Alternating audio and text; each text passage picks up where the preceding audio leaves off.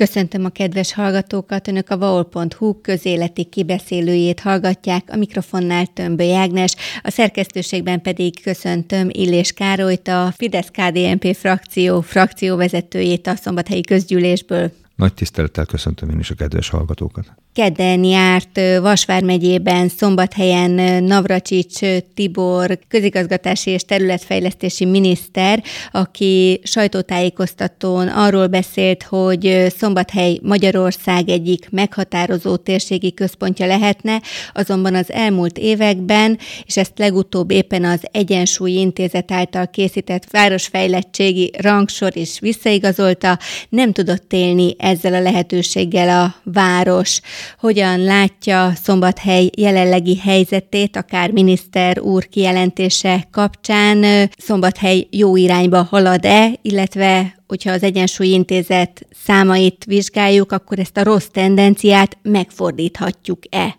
Korábban már én is beszéltem róla, hogy sajnos jó magam, illetve a, a városlakók közérzet az nem azt mutatja, hogy itt óriási fejlődések történtek volna az elmúlt időszakban.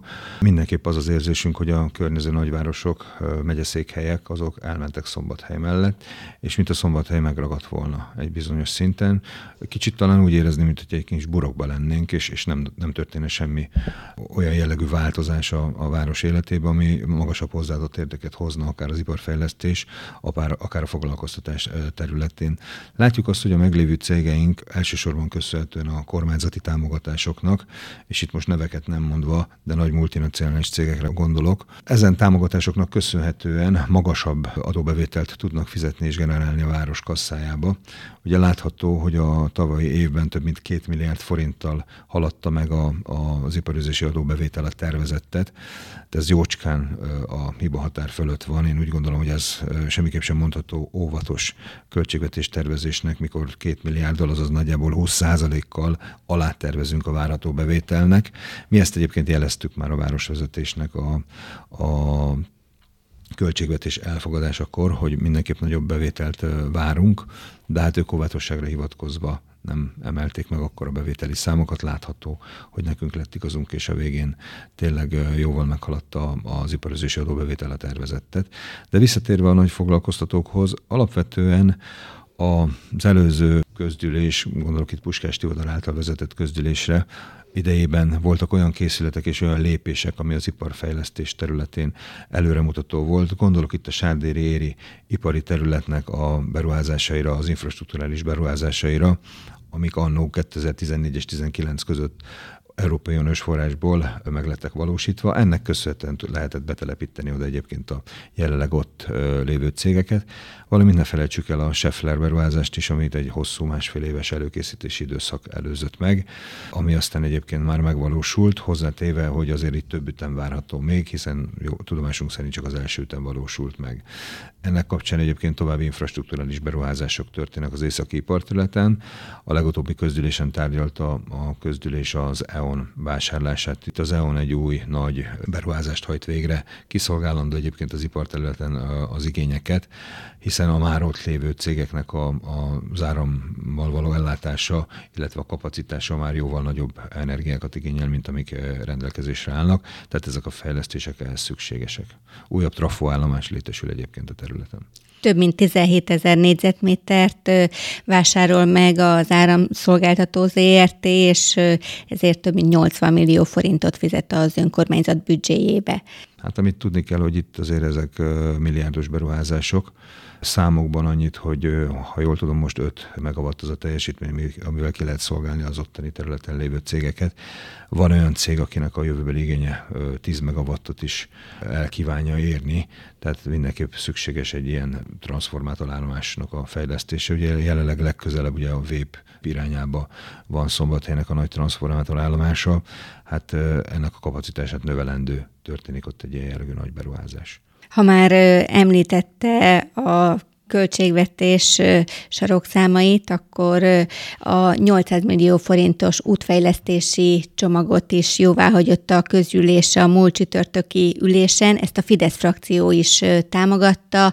Hogyan értékelik ezt a mostani kampányhúzást, akár így is mondhatjuk a városvezetés részéről?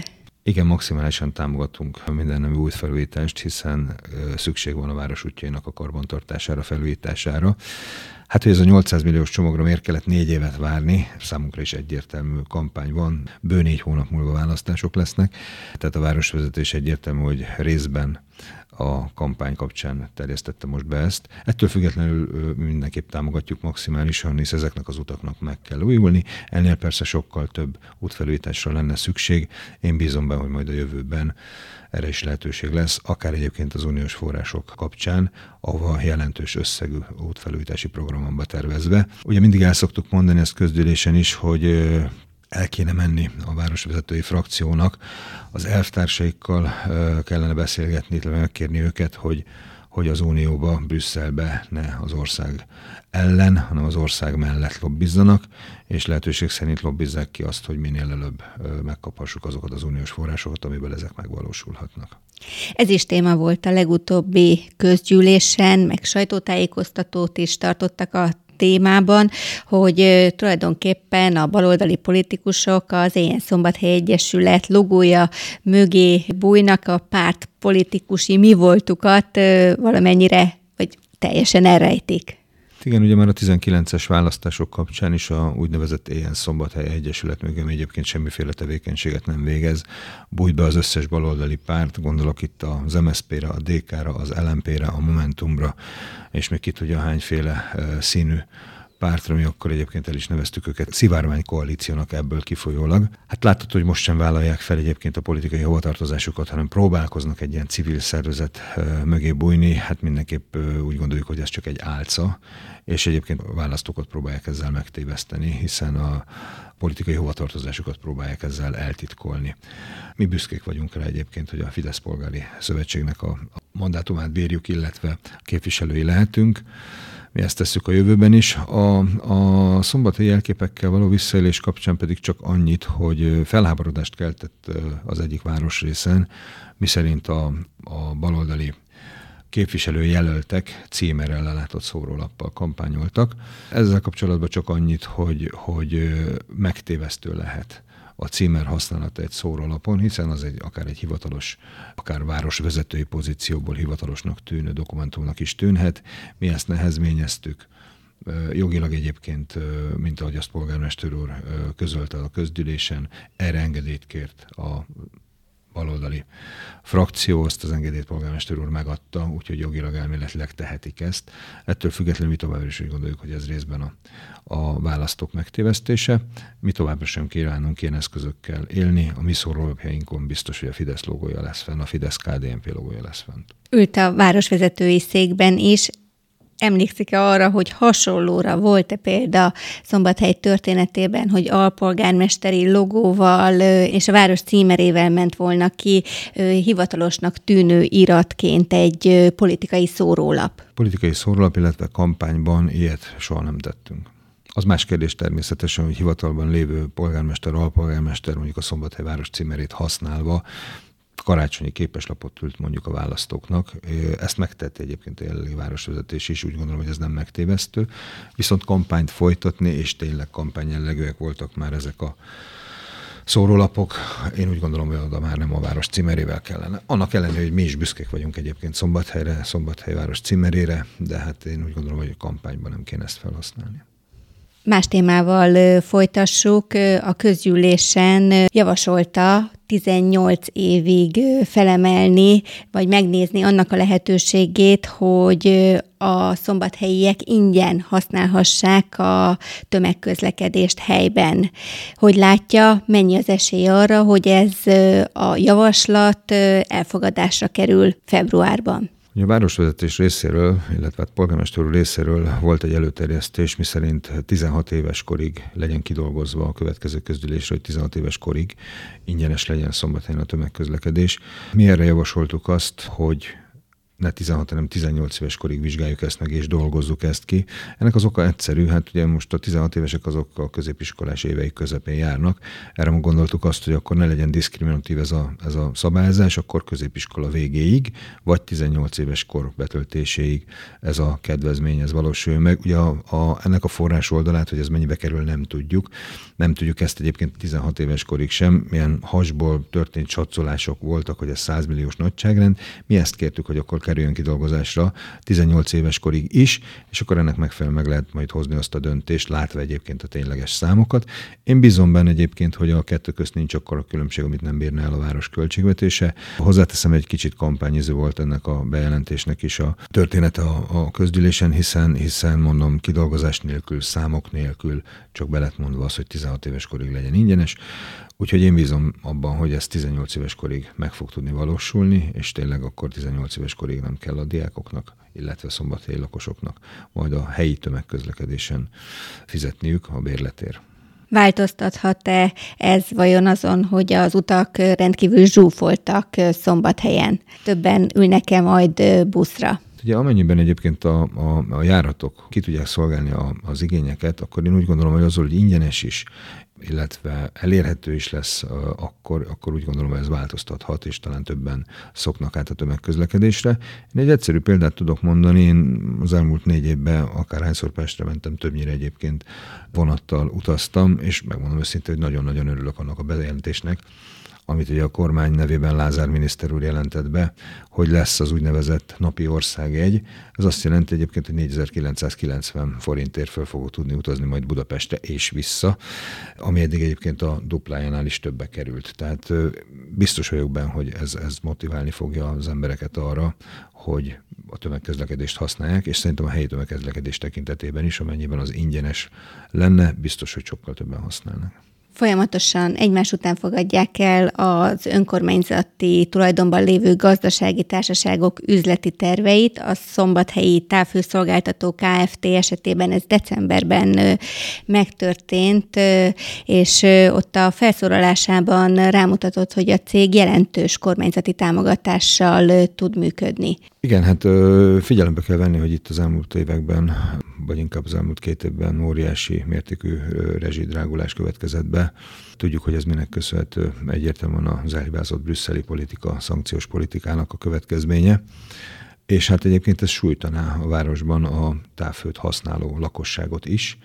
Ennek kapcsán egyébként a kormány, ha jól tudom, 4,8 milliárd forintnyi támogatást, kompenzációt fizet a távfőnek. Nagyjából ez az összeg, amivel többet fizetnének a lakosok szombathelyen, hogyha nem lenne ez a kormányzati támogatás. Én úgy gondolom, hogy fontos, hogy tudják a lakók, hogy ők azért fizetnek ennyi távfőt, mert a kormány évi 4,8 milliárd forinttal támogatja az ő ö, rezsijüket.